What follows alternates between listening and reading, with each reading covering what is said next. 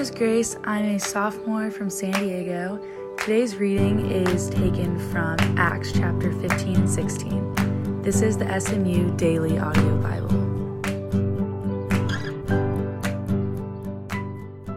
The apostles and the elders were gathered together to consider this matter. And after there had been much debate, Peter stood up and said to them, Brothers, you know that in the early days God made a choice among you, that by my mouth the Gentiles should hear the word of the gospel and believe. And God, who knows the heart, bore witness to them, by giving them the Holy Spirit, just as He did to us. And He made no distinction between us and them, having cleansed their hearts by faith. Now, therefore, why are you putting God to the test by placing a yoke on the neck of the disciple that neither our fathers nor we have been able to bear? But we believe that we will be saved through the grace of the Lord Jesus, just as they will. And all the assembly fell silent, and they listened to Barnabas and Paul as they related what signs and wonders God had done through them among the Gentiles. After they finished speaking, James replied, Brothers, listen to me. Simeon has related how God first visited the Gentiles to take from them a people for his name.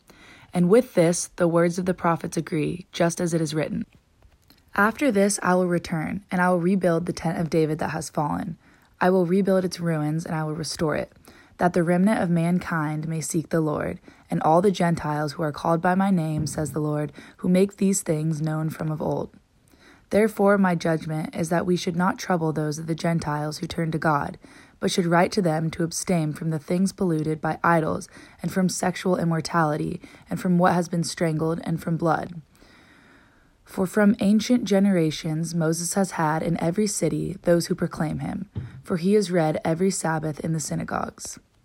Then it seemed good to the apostles and to the elders and to the whole church to choose men from among them and send them to Antioch with Paul and Barnabas.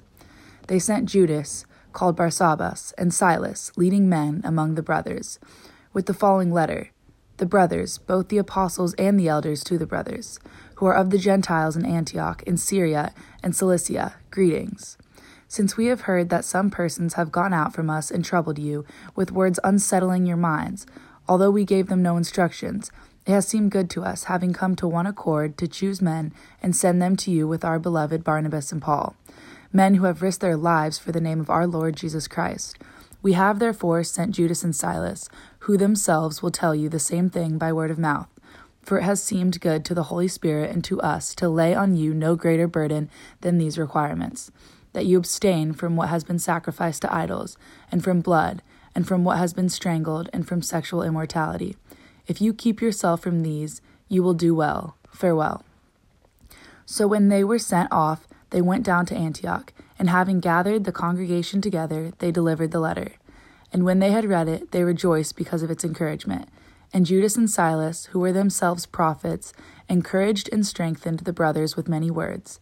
And after they had spent some time, they were sent off in peace by the brothers to those who had sent them. But Paul and Barnabas remained in Antioch, teaching and preaching the word of the Lord, with many others also. And after some days, Paul said to Barnabas, Let us return and visit the brothers in every city where we proclaim the word of the Lord, and see how they are. Now Barnabas wanted to take with them John called Mark. But Paul thought best not to take with them one who had withdrawn from them in Pamphylia and had not gone with them to work. And there arose a sharp disagreement, so that they separated from each other. Barnabas took Mark with him and sailed away to Cyprus, but Paul chose Silas and departed, having been commanded by the brothers to the grace of the Lord. And he went through Syria and Cilicia, strengthening the churches. Paul came also to Derbe and to Lystra. A disciple was there named Timothy, the son of a Jewish woman who was a believer, but his father was a Greek. He was well spoken of by the brothers at Lystra and Iconium. Paul wanted Timothy to accompany him, and he took him and circumcised him because of the Jews who were in those places, for they all knew that his father was a Greek.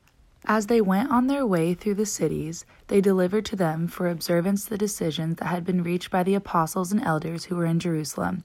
So the churches were strengthened in the faith, and they increased in numbers daily. Thank you for listening. Y'all have a great day.